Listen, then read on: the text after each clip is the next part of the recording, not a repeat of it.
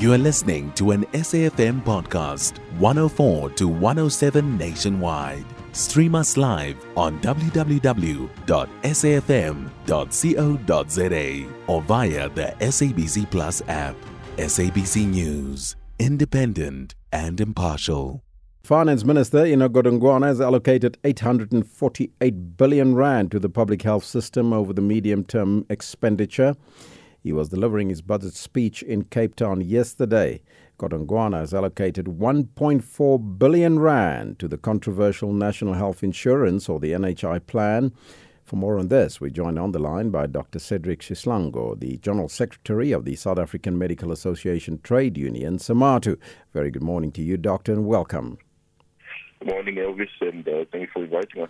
Uh, give me your overall reaction to the budget allocation made by the Finance Minister yesterday, giving the health sector the overall 848 billion rand. Uh, look, Elvis, we, we, we, we, appreciate and welcome the uh, budget from the Minister of Finance.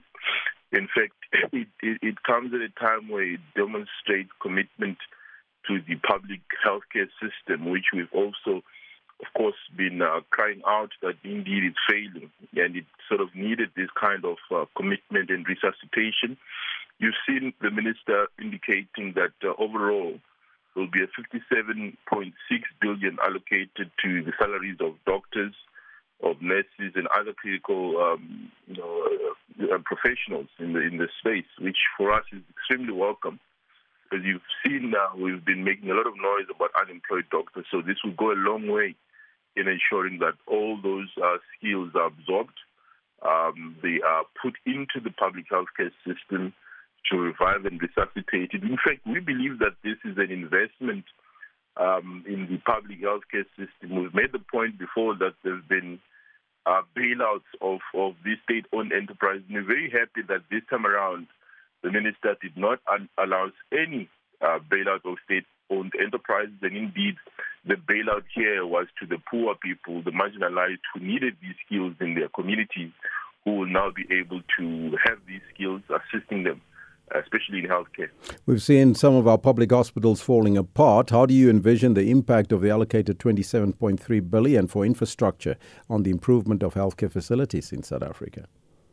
Well, that, that, that is a very good move because remember, uh, part of what the NHI will need is uh, accreditation of these facilities to be uh, regarded as um, NHI ready because there are minimum standards that uh, must be met before institutions can be able to participate in the national health insurance.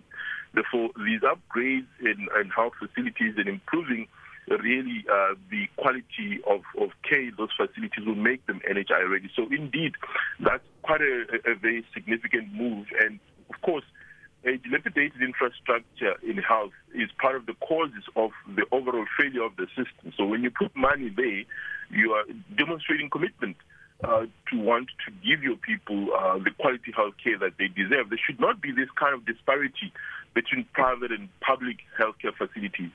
And, and, and when we now put money to ensure that we upscale the public health facilities, we are demonstrating the commitment in that respect. So, commitment to infrastructure, commitment to doctors and nurses. The president, Cyril Ramaphosa, has yet to sign the NHI bill, but it seems like this allocation of the 1.4 billion towards NHI is government basically saying that this plan is going ahead despite opposition and pending legal action. From your perspective, is NHI a foregone conclusion now? Look, we've always we've always said that uh, you know uh, we are categorically in support of the NHI. Um, and in many instances, the president himself has indicated commitment to this uh, national health insurance. Uh, of course, uh, he needs a pen, which I'm sure he'll be having it on the table very soon. so one can draw a very strong conclusion that um, this is the way to go, and uh, we are fully in support. Let's hope the president find that pen, Dr. Sihlangu. Cedric Sihlangu, the General Secretary of the South African Medical Association Trade Union, SAMATU. You can find SAFM Current Affairs on 104 to 107 nationwide. Our podcasts are available for download on all our digital platforms. SAFM, leading the conversation.